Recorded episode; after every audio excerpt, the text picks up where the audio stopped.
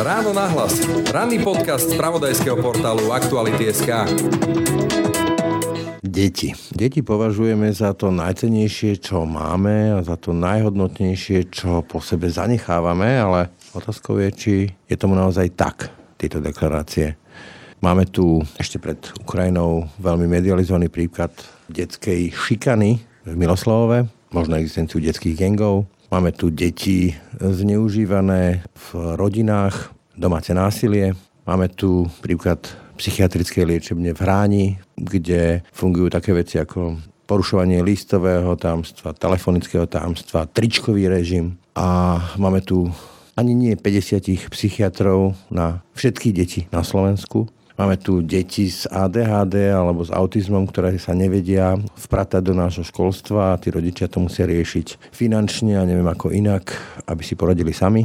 Máme tu prídavky rastúce v centových výškach a to je naša realita. A o tom, ako to vlastne s tými našimi deťmi vyzerá, budem teraz hovoriť s Žanet Motlovou. Dobrý deň. Dobrý deň. Z Výskumného ústavu psychológie a patopsychológie a zároveň aj kandidátku tretieho sektora na uvoľnenú funkciu detského ombudsmana, uvoľnenú v tom slova zmysle, že pani Tomanová tam ešte stále sedí v tom kresielku, lebo vládna koalícia sa ako si nevie dohodnúť, kto by tam mal byť miesto nej. My sme 30 rokov spali, ja si dovolím povedať naozaj, že sme 30-35 rokov spali a mám taký pocit, že až COVID nás začal prebudzať z toho, čo skutočne potrebujeme. Je v poriadku čakať? Dokedy chceme čakať? Kedy je tá správna doba, aby sa zavadzali zmeny? Ja si myslím, že je potrebné urobiť to kľúčové, to znamená rozhodnutie zaviesť zmeny. To je presne to, čo je taká moja vízia, že dať hlas deťom, ktoré sú prehliadané, ktoré sú nevidené. Pýtať sa ich, čo naozaj potrebujem. Ruský prezident Vladimír Putin nariadil útok na Ukrajinu a rozputal ozbrojený konflikt v susedstve Slovenska. Ukrajinské mesta ostrelujú, stá tisíce Ukrajincov hľadajú záchranu v zahraničí. Dianie vo vojnou zasiahnutej krajine monitoruje vyslaná reportérka aj náš spravodajský tím 24 hodín denne, 7 dní v týždni. Všetky aktuálne informácie nájdete na Aktuality.sk. Počúvate podcast Ráno na hlas. Takže pani Motlová, ako je to s tými deklaráciami o tom, že naše deti sú to najcenejšie a najhodnotnejšie vo svetle tých faktov, ktoré som teraz vymenoval, všetkých tých zneužívaní, šikany, vylúčených komunít, matiek, samoživiteľiek, ktoré sú vlastne na čele rebríčka tých najchudobnejších alebo ohrozených chudobou na Slovensku a tak ďalej, a tak ďalej, a tak ďalej. No záleží, kto sa pýta. Ak sa budeme pýtať ako rodičia, tak sme presvedčení, že robíme pre tie svoje deti to najlepšie, čo môžeme. Ak sa budeme pýtať ako učitelia, tak povieme, že robíme v tom školstve najlepšie, čo môžeme za podmienok, ktoré máme. Ak sa budeme pýtať zdravotníkov, zase budeme robiť to najlepšie, ako máme. A potom sa budeme pýtať štátu a štát povie, že nič viac robiť nemôžeme, ako máme. Skúsim sa to spýtať, ako sa ma to spýtal môj 10-ročný syn nedávno, že ocko, teraz skončila pandémia, prišla vojna na Ukrajine, nie je toho trošku priveľa. Možno tie deti majú pocit, že toho nejako priveľa veľa nejak sa im nevenujeme. Však napríklad práve v tej pandémii sme tu mali 100 tisíce detí mimo vzdelávacieho systému. Tá odpoveď je toho veľa. Je toho veľa, nemáme čas si oddychnúť, nemáme čas venovať sa deťom, nemáme čas využívať ten voľný čas nemáme príležitosti alebo dostatok príležitostí na to, aby sme začali robiť niečo zmysluplné. Tak beháme z jednej krízy do druhej a skáčeme do nej tak, že ak sme si mysleli počas covidu, že nič horšie nemôže prísť, tak teraz je to, čo nám ešte prišlo ďalšie. Je to rovnako zle, ako bol covid a pre niektoré skupiny na Slovensku, práve ľudia, ktorí prišli z Ukrajiny, je to ešte horšie než eh, covid, ktorý museli prekonávať. Pre tie deti je veľmi náročné vôbec sa zorientovať v tom, čo sa okolo nich deje. Je veľmi náročné nabehnúť na tvorbu, posilňovanie tých sociálnych vzťahov, ktoré nám ochladli počas covidu. A súčasne Súčasne to je pre tie deti veľmi náročné v tom, že zrazu sa musia prispôsobovať nielen tomu, že sa vracajú naspäť do škôl a že im chýba množstvo učiva a že tí kamaráti, ktorých mali predtým zrazu už takí kamaráti nie sú a že obsah, e, ktorý mali prebrať, tak e, papierovo prebratý je, ale či ho naozaj vedia, tak e, o tom sa dá diskutovať.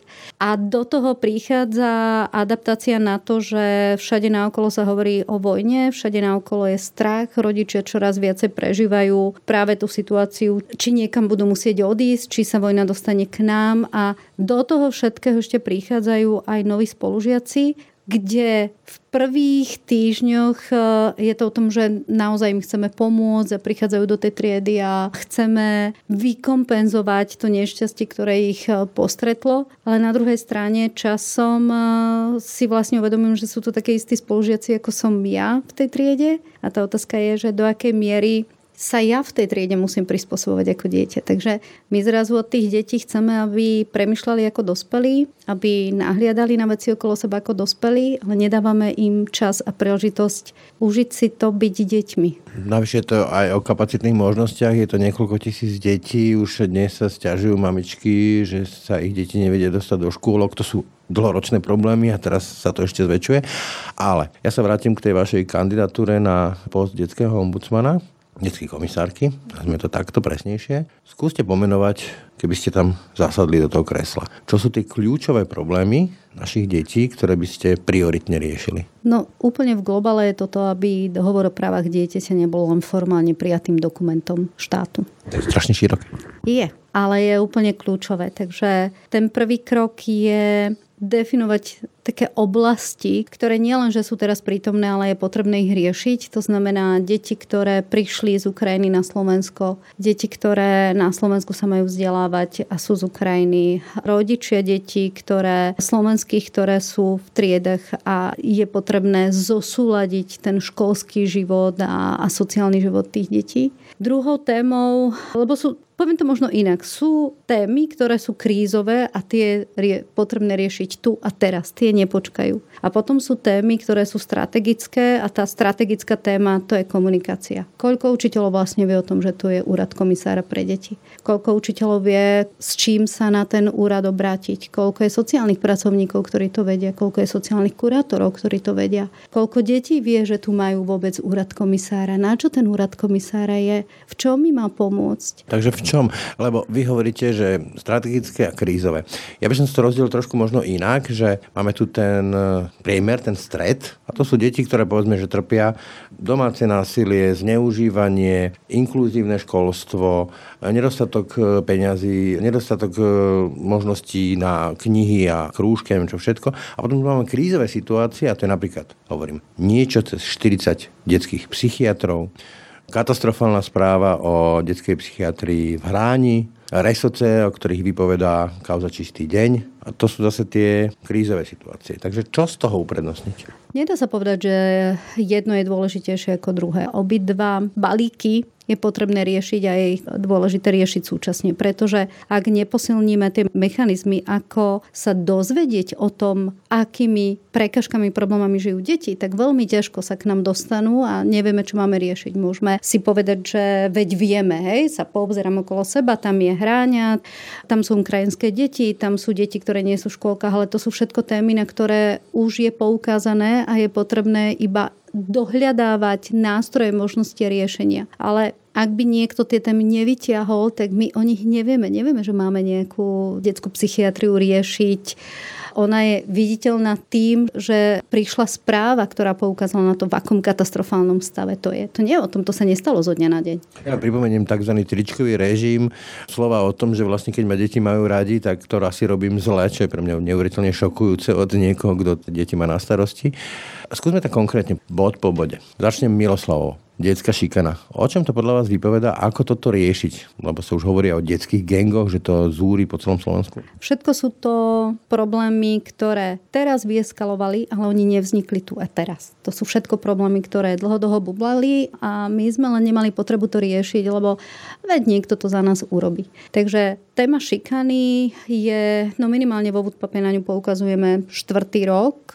Ja sa z pohľadu tretieho sektora s ňou stretávam 11 rokov témou šikany. Ja 50 a zažil som a presne to som aj chcela povedať, že a stretávala som sa s ňou ako dieťa.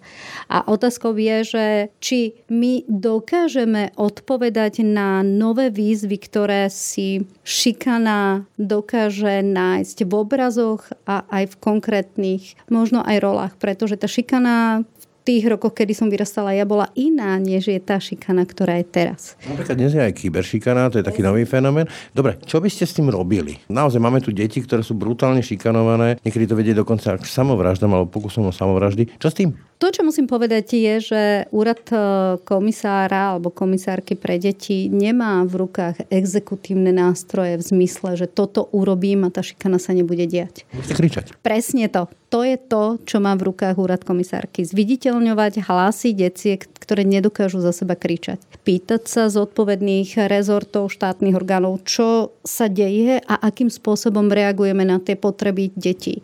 Poukázať na novovynárajúce sa potreby detí. To je vec, ktorú na Slovensku tak trošku podceňujeme, že riešime všetky represívne veci, riešime to, keď sa nám e, udeje napríklad ako Miloslavo, tak zrazu tá téma šikany je všade. Hej. Ale keď e, poukázať alebo pracovať s tou témou aj vtedy, aj vtedy, keď sa nedieje nejaký extrémne veľký prípad, pretože to už je smutné, keď už sa niečo udeje, keď prídeme k tomu, že musíme riešiť následky. Takže pre mňa je to veľká téma prevencie v tej téme. Hovoríte nejaké nové potreby detí, čo si myslíte? Novovynárajúce sa potreby detí súvisia aj s tým, že jednak sa nám veľmi rýchlo mení spoločnosť a menia sa nám aj také tie nadčasové prekážky, ktoré majú mladí ľudia. Napríklad, keby tu nebol COVID, tak neriešime to, do akej miery majú deti sociálne vzťahy hlboké, nemajú hlboké sociálne vzťahy, čo sa deje v tej triede, aká je tá klíma v triede, či učitelia vedia pracovať s digitálnymi online nástrojmi. Ale zrazu tu máme COVID a tá téma je prítomná. To znamená, že my keby sme mapovali tie novovinárajúce potreby, tak dokážeme na to pripraviť všetky tie prostredia, v ktorých tie deti vyrastajú. Pretože to dieťa nie je taký izolant, ktorý sa tu na zrazu objaví a nič tam naokolo nie je. On je najskôr v rodine, potom je v škole, je v spoločnosti, je v komunite. A každá tá skupina má svoje opodstatnenie v tom, ako ja sa cítim ako dieťa. Takže ak ja budem mapovať potreby, ktoré to dieťa má, prostredia, v ktorých sa pohybuje, tak ja vlastne dokážem ako štát a ako ďalšie orgány, rezorty reagovať na tie novovinárajúce sa potreby. Napríklad, koľko tu máme preventívnych programov, ktoré sú zamerané na to, ak pomôcť dieťaťu zvládať striedavú starostlivosť rodičov.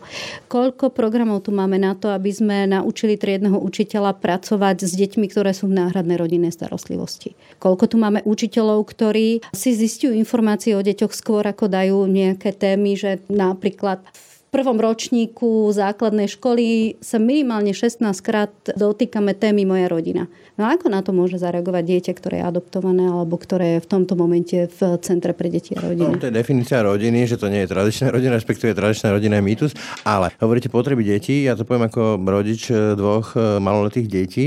Podľa mňa primárnou potrebou detí, napríklad v škole, je cítiť sa tam dobre, tešiť sa na ňu. Nie tie známky, nie tie testy, nie tie výsledky, ale že tam chcem byť. Myslí na to vôbec napríklad náš vzdelávací systém, na toto? V nejakej miere na to myslí. Ja si nemyslím, že to je až taká veľká paseka. Je paseka v tom, že ich máme málo tých učiteľov. Máme veľmi málo náčasových učiteľov, ktorí sú schopní rozumieť dieťaťu v tom jeho emočnom jadre. Rozumieť dieťaťu v tom, čo potrebuje v tej triede rozumieť tomu, že pre dieťa to musí byť zážitok, aby sa chcel učiť, že potrebuje pracovať s emóciami, že tie emócie no, nie sú... chcú hľadať, chcú bádať, sú zvedavé, prirodzene zvedavé. Akurát škola to častokrát ubie. Presne tak a napríklad tá práca so zvedavosťou je úplne kľúčová. Ale to, a v čom máte úplnú pravdu je, že či naši učitelia vedia pracovať so zvedavosťou, prirodzenou zvedavosťou dieťaťa. Či vedia ustať to, že dieťa sa chce pýtať, že chce vedieť. Či sú schopní ustať to, že dať dieťaťu aj odpoveď nie, neviem, je v poriadku. A to je zase príprava, celá príprava nášho školského systému. Takže keď sa pozrieme na to, čo sa deje, ja si myslím, že postupne skutočne prichádzame k tomu, že tá školská spoločnosť alebo to školské prostredie bude vnímavejšie, citlivejšie, efektívnejšie, ale to sa nedá urobiť zo dňa na deň, pretože my sme 30 rokov spali. Ja si dovolím povedať naozaj, že sme 30-35 rokov spali a mám taký pocit, že až COVID nás začal prebudzať z toho, čo skutočne potrebujeme. A možno nám aj ukázal, ako rýchlo sa dajú veci robiť, zavádzať a tvoriť. Že my sa tak trošku bojíme prísť s niečím novým, lebo aká bude odozva. A tá moja otázka je, že máme právo, ale nie právo, ale je v poriadku čakať? Dokedy chceme čakať? Kedy je tá správna doba, aby sa zavádzali zmeny? Ja si myslím, že je potrebné urobiť to kľúčové, to znamená rozhodnutie zaviesť zmeny. A keď to rozhodnutie urobím a príjmem za to tú zodpovednosť, či už je to v školstve alebo v zdravotníctve, to je napríklad na Margo Hráne, tak eh, si myslím, že áno, ľudia, ktorí nemajú radi zmenu, budú frflať, ale tá zodpovednosť je na mne ako na človeku, ktorý si povie, že do toho idem aj za tú cenu, že možno ľudia okolo mňa nebudú všetci spokojní. Ale pre mňa je dôležité vidieť tam to dieťa toto je mierne optimistický pohľad na to, čo nám priniesol COVID. Ja dám trošku iný, založený na prieskume, ktorý si robilo samotné ministerstvo. Potom tí autory nejako tak museli, alebo boli odidení z ministerstva a ten hovoril o tom, že vyše 100 tisíc detí tu nebolo účastných vzdelávania, že mali tie pracovné listy a pracovné zošity, čo šialené, to je 19. storočie, že dokonca boli SIM karty ponúkané teleoperátormi a tie sa nevyužili, lebo jedna z odpovedí, to musím ocitovať v tejto chvíli, že tie deti by sa dostali tým pádom k internetu, ktorý je veľmi nebezpečným chodom internetu, na ktorom boli všetky ostatné deti. O čom to vypovedá? Čo s tým, že tu vlastne nikto nerieši, že 100 tisíc detí bolo mimo vzdelávacieho systému? Ja poviem niečo, čo je môj osobný názor. A to je ten, že tie deti tu boli mimo vzdelávania aj vtedy, keď chodili do školy problémom je, že tie deti sú neviditeľné v tom vzdelávacom procese. To hovoríme o nielen vylúčených komunitách, lebo to si hneď ľudia prefarbia, nejaké farby pokožky, ale to sú napríklad e, deti matiek samoživiteľiek, ktoré sú na hrane chudoby, to sú presne zdravotne postihnuté deti, mnohopočetné rodiny a podobne. Hej, a ja by som ešte dala takú jednu veľkú skupinu detí a to sú deti, ktoré žijú v geograficky odlahlých oblastiach. To znamená, to môže byť Orava, to môže byť e, pohraničie, kde tá infraštruktúra nie je tak vybavená. Čo s tým? Áno, mohla by som teraz sa, sa tak obaliť tým, že musíme mať odbornú diskusiu, sadnúť si k tomu a dohodnúť sa, čo s tým ďalej. Ja si nemyslím. To bola pani Hatraková povedala.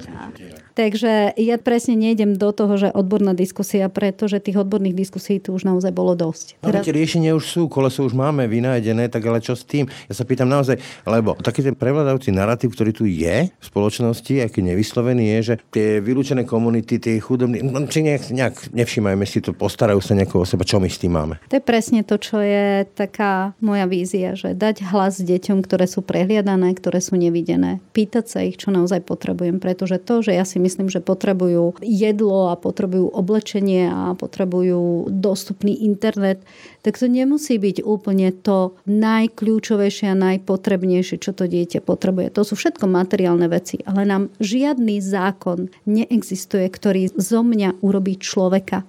Ja ako učiteľ, ako odborník v praxi potrebujem byť najskôr človek a potom odborník ak ja nevnímam to dieťa ako plnohodnotnú bytosť, ak nemám pocit, že to dieťa má názor, ktorý ja mám rešpektovať, počúvať a akceptovať, tak ja nebudem pre neho hľadať to, čo on naozaj potrebuje. Ja budem mu dávať to, čo ja si ako odborníčka myslím, že potrebujem. Ja to otočím na tie deti my sme sa rozprávali o tej zvedavosti prirodzenej detskej, ale sú tu mnohé deti, ktoré vyrastajú v komunitách a spoločenstve a, a v rodinách, kde, kde ich hlas nie je dôležitý, kde nemajú pocit, že to má zmysel sa o niečo snažiť, lebo aj tak to dopadne ako vždy, hej, že nijako. Ako dať týmto deťom hlas, že ich život je dôležitý, že majú šancu, že život nie je iba tu a teraz, ale možno aj niečo lepšie. To je presne to, kam smerujem, pretože my si to neuvedomujeme, ale my vyrábame v týchto komunitách, v rôznych vylúčených komunitách, rôznymi deťmi so zdravotným postihnutím, zmyslovým postihnutím, apatické deti. My si neuvedomujeme, že tá apatia je emocia, s ktorou sa len veľmi ťažko dá niečo robiť. My ako dospelí, keď si povieme, že tu sa nám... To k smrti, na čo sa snaží? To je presne, my keď si ako dospelí povieme, že nepačí sa mi v tejto práci, ja mám možnosť sa postaviť a z tej práce odísť a urobiť to rozhodnutie, že idem hľadať niečo iné. Ale to dieťa nemá možnosť odísť e, z tej školy, nemá možnosť povedať si, tak ja tohto učiteľa nechcem, lebo ten mi ubližuje. Akceptuje tú realitu, ktorá je na. Presne. A to, čo ja považujem za veľmi kľúčové potrebné, je dať tomu dieťaťu jedinečnú V každému dieťaťu, v každom jednom dieťati sa dá objaviť niečo jedinečné. Moja otázka je, vieme to? Sme na to pripravení? Chceme to? Pretože keď objavíme jedinečnosť, tak potom nielen to, že ja o nej viem, ale ako ju aj budem rozvíjať. Sme na to pripravení ako spoločnosť, pretože keď sa pozriem na mnohé školy, tak kým tam nemám pozitívne ostrovčeky aspoň troch, štyroch učiteľov, tak tá škola nemá šancu sa zmeniť. No ja vám poviem napríklad svoju osobnú skúsenosť, ale nechcem hovoriť o sebe, ale tých skúseností je veľa podobných. Teraz minulý rok myslím, že sa to nejako horko ťažko prepašovalo, malo prepašovať do zákona inkluzivita, inkluzívne vzdelávanie ale máte dieťa z ADHD alebo niečo podobné, no tak to, aby ste mali naozaj peniaze na to, aby ste si našli nejakú špeciálnu školu, lebo všade vám povedia, čo my s tým. Chýbajú nám peniaze na učiteľov, chýbajú nám peniaze na asistentov učiteľa, chýbajú nám peniaze na odborných zamestnancov. Myslím si, že... Ale aj prístup, to nie je len o tých peniazoch. Aj keď tie peniaze sú, tak mnohé tie školy to vnímajú, že im to narušuje ten osvedčený systém práce, taký ten až socialistický a že kto vytrča, treba mu tú hlavu zoťať, aby to tak sedelo v tej kocke. No nedozreli sme ešte ako spoločnosť. Čo s tým? Ah, to je taká otázka. Keby som mala vešteckú gulu, tak vám to poviem. Čo s tým chcete urobiť ako prípadná komisár? A to už je trošku lepšie, pretože čo sa s tým dá robiť je kričať, ukazovať a nielen kričať, pretože ja si nemyslím, že to, že úrad komisárky bude kričať, tak to postačí. Úrad komisárky nemôže iba kričať, musí dávať riešenia, musí ukazovať, že sa to dá, musí byť tým príkladom, že to ide. No, skúste napríklad v tejto téme, inkluzivita vzdelávania. Tá téma inklúzie je, že, alebo teda môže byť postavená na tom, že sa vyťahujú príklady z praxe, popisujú sa, ako sa to dá. Že sa vytvára priestor e, práve stretnutia, inšpirácie, diskusie, že sa posilňujú rodičia v tom, že je v poriadku bojovať za to svoje dieťa, že je v poriadku, ak ja sa nenechám odbiť jednou vetou alebo vyjadrením učiteľa, nedá sa to a niečo zlé je s vašim dieťaťom, pretože to nie je pravda. Že vytvoríme alebo podporíme, lebo úrad komisárky ho nemôže vytvoriť, ale úrad komisárky sa môže pýtať, čo s tým v zákone urobíme. Koľko peňazí na tie... Inými slovami, akože motivovať tie pozitívne príklady a tichá voda brehy mie, hej? Myslím si, že práve prepájaním a spájaním tých kľúčových sektorov a kľúčových ľudí, ktorí s tým môžu niečo urobiť, tak to je cesta. Nemyslím si, že keď si budem hovoriť, že ja to urobím tu najlepšie sama, tak to sa mi možno podarí na jednej, dvoch školách a môžem sa tuto potom tlapkať, že super som to dala. Dva články v novinách. Hovoríte dať hlas dieťaťu. Ja vám poviem inú agendu, kde ten hlas dieťaťa veľmi nie je rešpektovaný a, a stále nie je príliš dôležitý, hoci by mal byť kľúčový.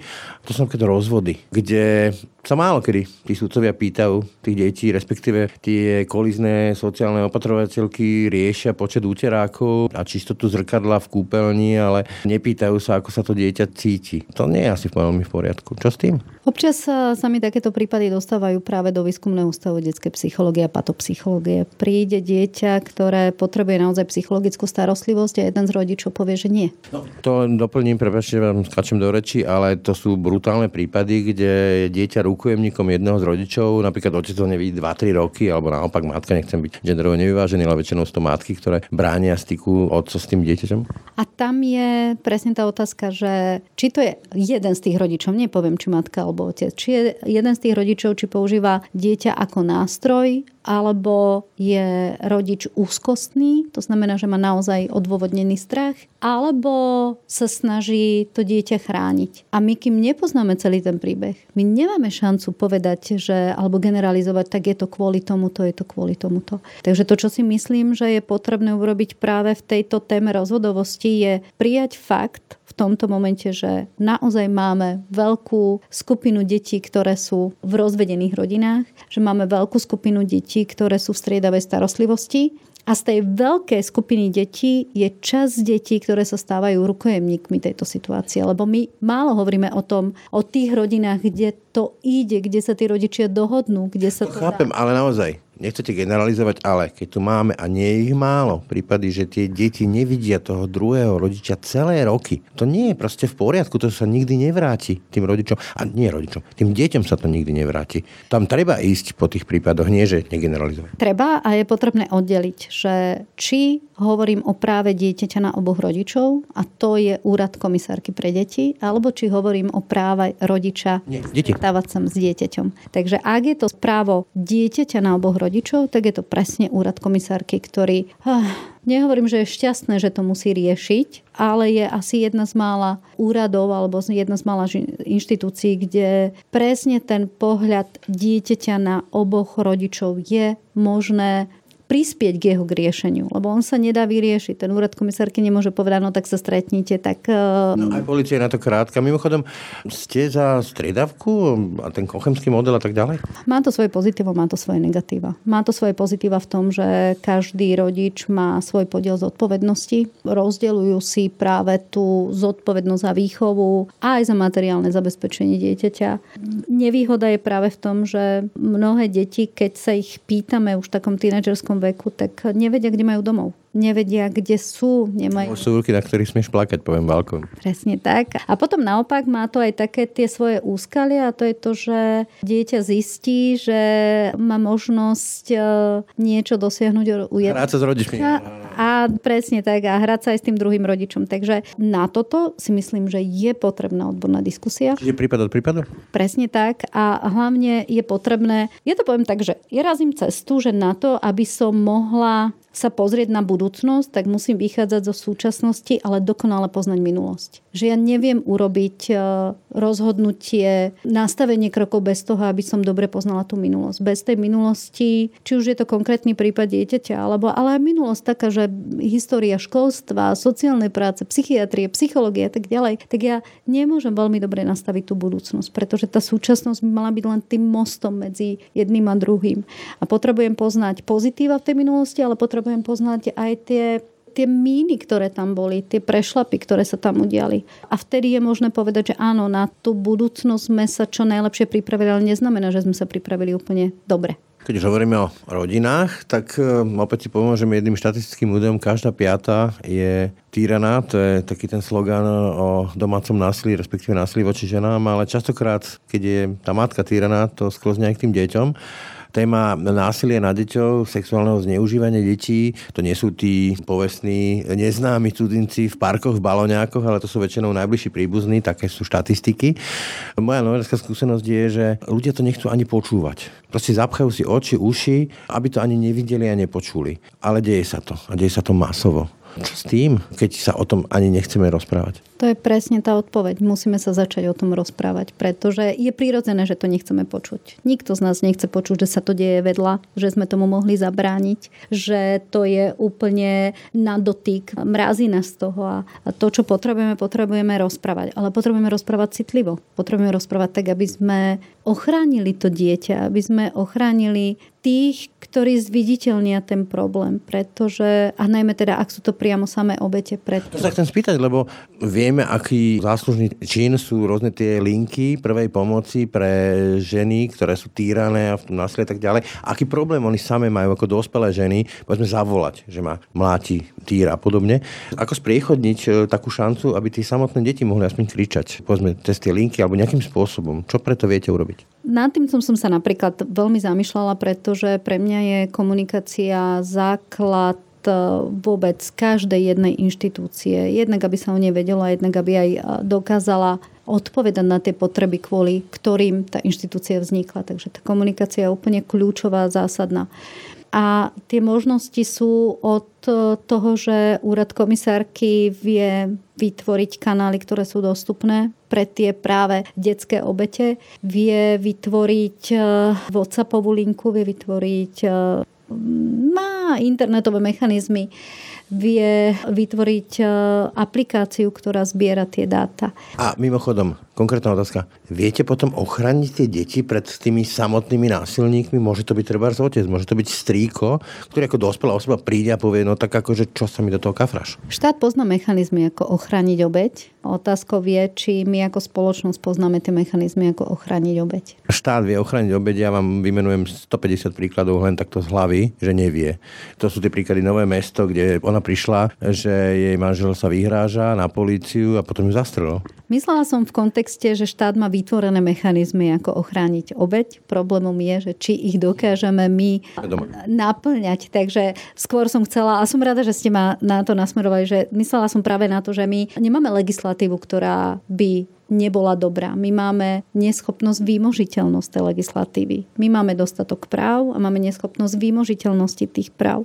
Máme neškolených policajtov a prokurátorov, ktorí buď to zosmiešňujú rovno, alebo to dajú k hladu, lebo však čo s tým a tak ďalej. No, to je obraz našej spoločnosti. To je obraz toho, že vzdelaniu pripisujeme mali význam, že oveľa viacej dokážeme odpovedať na človeka, ktorý silno kričí a nemá argumenty, než na človeka, ktorý nekričí a tým argumentom môžu byť modriny alebo môže byť práve u detí tá úzkosť alebo takéto uzavretie sa do seba. Takže aby som naozaj odpovedala na tú vašu otázku, že čo s tým je, obeď je vždy obeťou, kým sa nepreukáže opak a kým na toto my ako spoločnosť nepristúpime, ak my budeme perzekuovať každú jednu obeť, ktorá, alebo teda väčšinu obetí, ktoré sa konečne odhodlajú po niekoľkých rokoch alebo po niekoľkých niekedy až 10 ročiach povedať, že tak počúvajte, ten môj vzťah nevyzerá tak rúžovo, ako na začiatku sa stal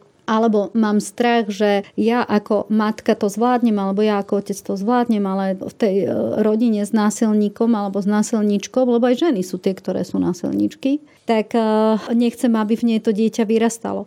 Takže ak my nedáme dostatok rešpektu práve tým obetiam, tak tie obete počas si povedia, že on to nemá zmysel, že nikto za nich o nich nestojí. Že vlastne nikto nechce počuť tú pravdu. Hovoríte o sekundárnej viktimizácii, hej, že čo vidíme aj na sociálnych sieťach, že sa vrhnú na tú obeď, že čo si ona vôbec dovolila, respektíve akú mala sukňu, akú mala, kedy sa prechádzala, kde sa prechádzala a vôbec čo sa do toho pchala. Hej.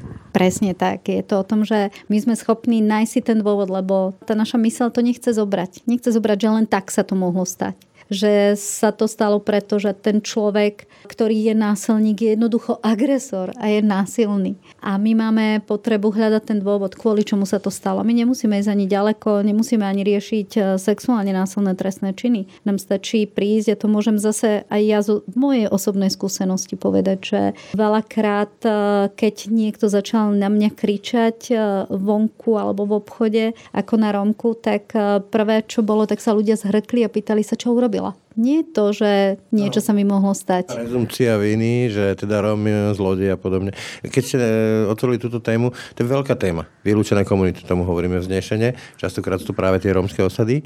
Máme ich tu a to je naozaj, že 12. storočie, alebo úroveň 12. storočia a my okolo toho jazdíme a fungujeme a tvárime sa, že hm, tak, tak toto proste je. A vyrastajú tam deti generačne zvyknuté na to, že sa to nejako nezmení a že sú odsudené žiť tej, múdro sa tomu hovorí, kultúre chudoby. Ja sa asi vrátim k tomu istému, čo som už párkrát povedala.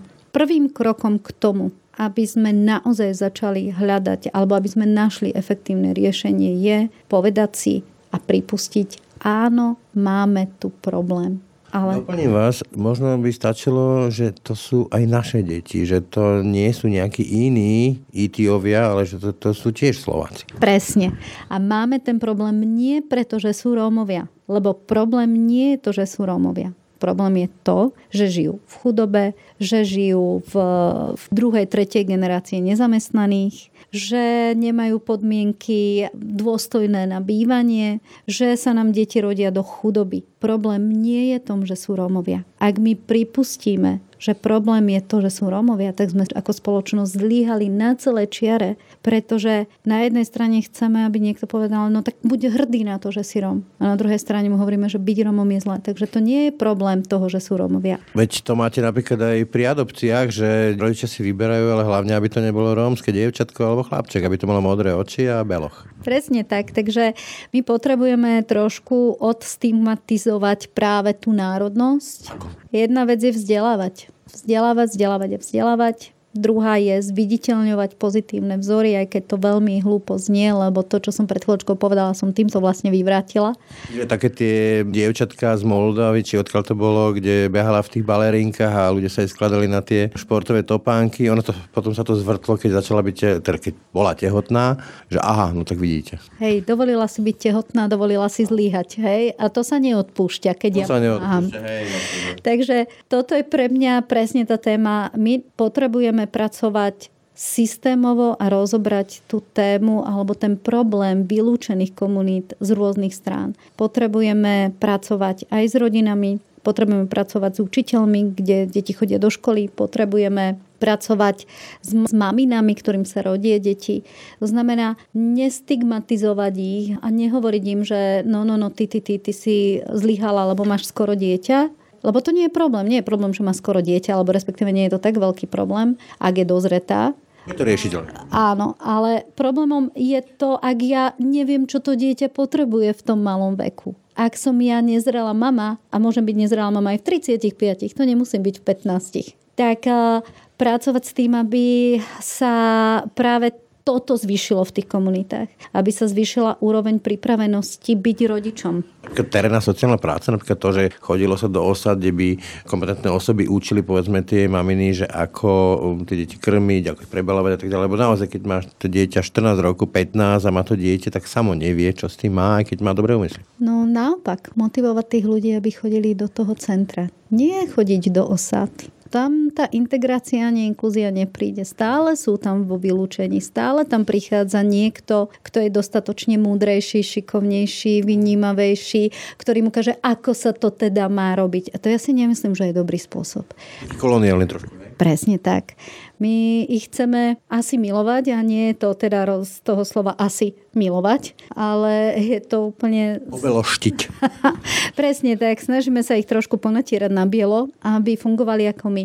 A ja si myslím, že správnym krokom, a možno to je aj tá odpoveď na tú vašu otázku, správnym krokom je spýtať sa, zistiť a pozorovať, v čom tie mamy v tých komunitách sú iné čo je to, čo oni dávajú tým deťom a my nedávame, lebo na to nemáme čas. Čo je to, čo tie deti majú, lebo my sa len pýtame na to, čo nemajú. Ale ne, nerozprávame sa o tom, čo tie deti majú. Čiže nepočíta tie úteraky v skrini, ale možno sa pozrieť na ten vzťah dieťaťa matky. Presne tak. Pozera sa na neho s láskou, pohľadí ho po hlave, keď ide na okolo, dotkne sa ho, spýta sa vás 10 krát, či chcete jesť, spýta sa toho dieťaťa, či chce jesť. Nie je to, čo mu dáva jesť ale že či chce jesť, že na ňo myslí, že môže byť hladné. Nie je to, že chod do chladničky a vyber si. Všetko má svoje za a proti a kultúra chudoby má svoje špecifika. A myslím si, že my ako spoločnosť majoritná, veľmi málo rozumieme kultúre chudoby. My máme pocit, že tá kultúra chudoby je len o tom, že dám materiálne statky, ale nevidím, čo je za tým. Tá kultúra má špecifika, má spôsob myslenia, má spôsob budovania vzťahov, má komunitný spôsob fungovania, nažívania. Napríklad žitie v prítomnosti, tam sa čas vníma Áno.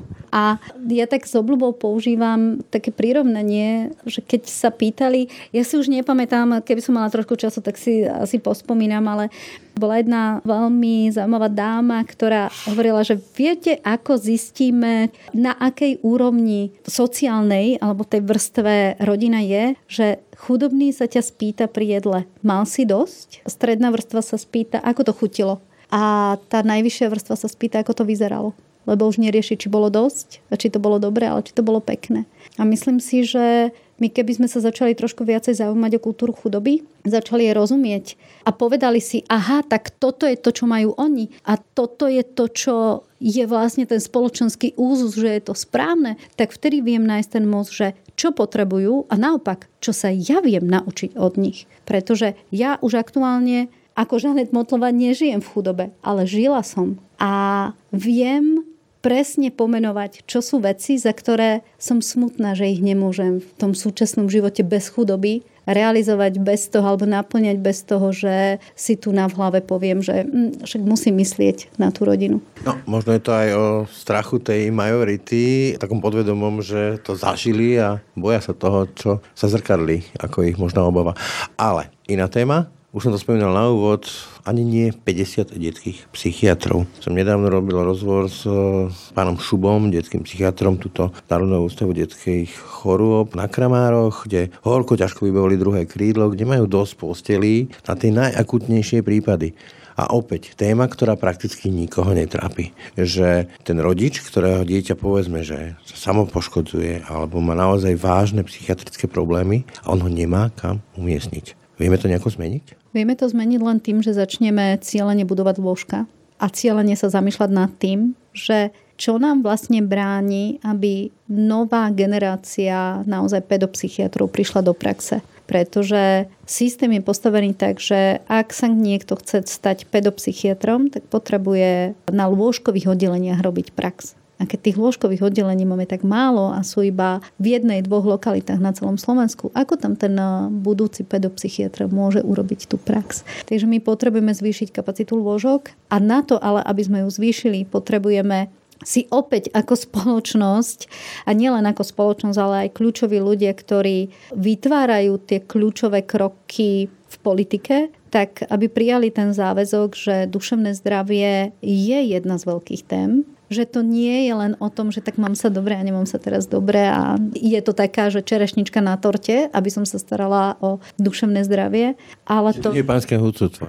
Presne tak. A, a rozdeliť to na tri časti. Ak investujeme, naozaj investujeme do prevencie, nebudeme musieť riešiť takú paseku, ako máme teraz na stole. My sme dlhodobo do prevencie neinvestovali. Neinvestovali sme ľudskými zdrojmi, neinvestovali sme inštitucionálnymi zdrojmi, neinvestovali sme finančne.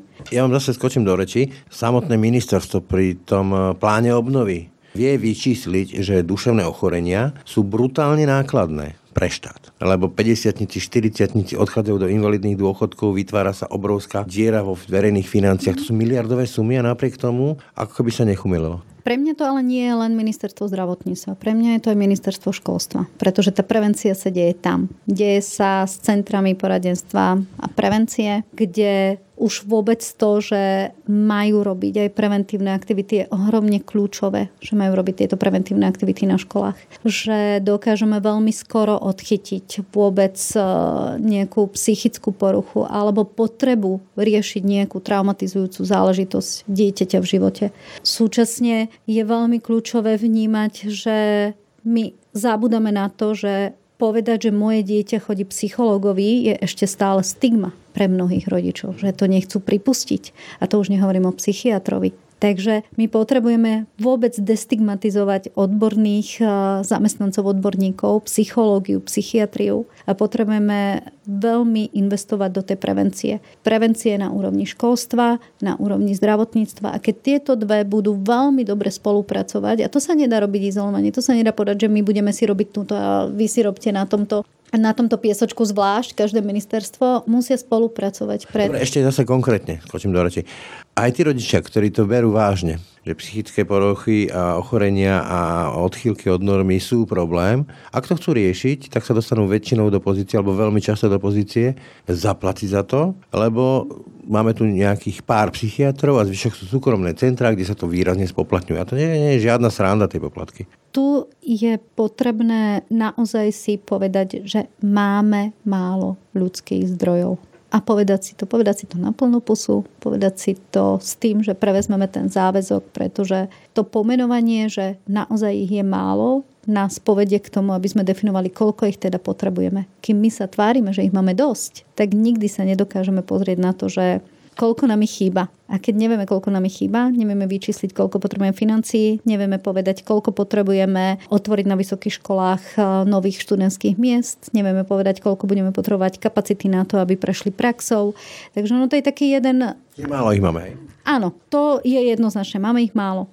Ja si dovolím povedať, že aj keby teraz prišiel veľký balík peňazí, tak my nemáme odkiaľ tých ľudí zobrať. Áno, veď e, plán obnovy počíta s nejakou reštrukturalizáciou práve tejto oblasti, ale keď to celé zhrniem, dal by sa ešte hovoriť veľa, ale čas je čas, aj našim pánom v tomto prípade.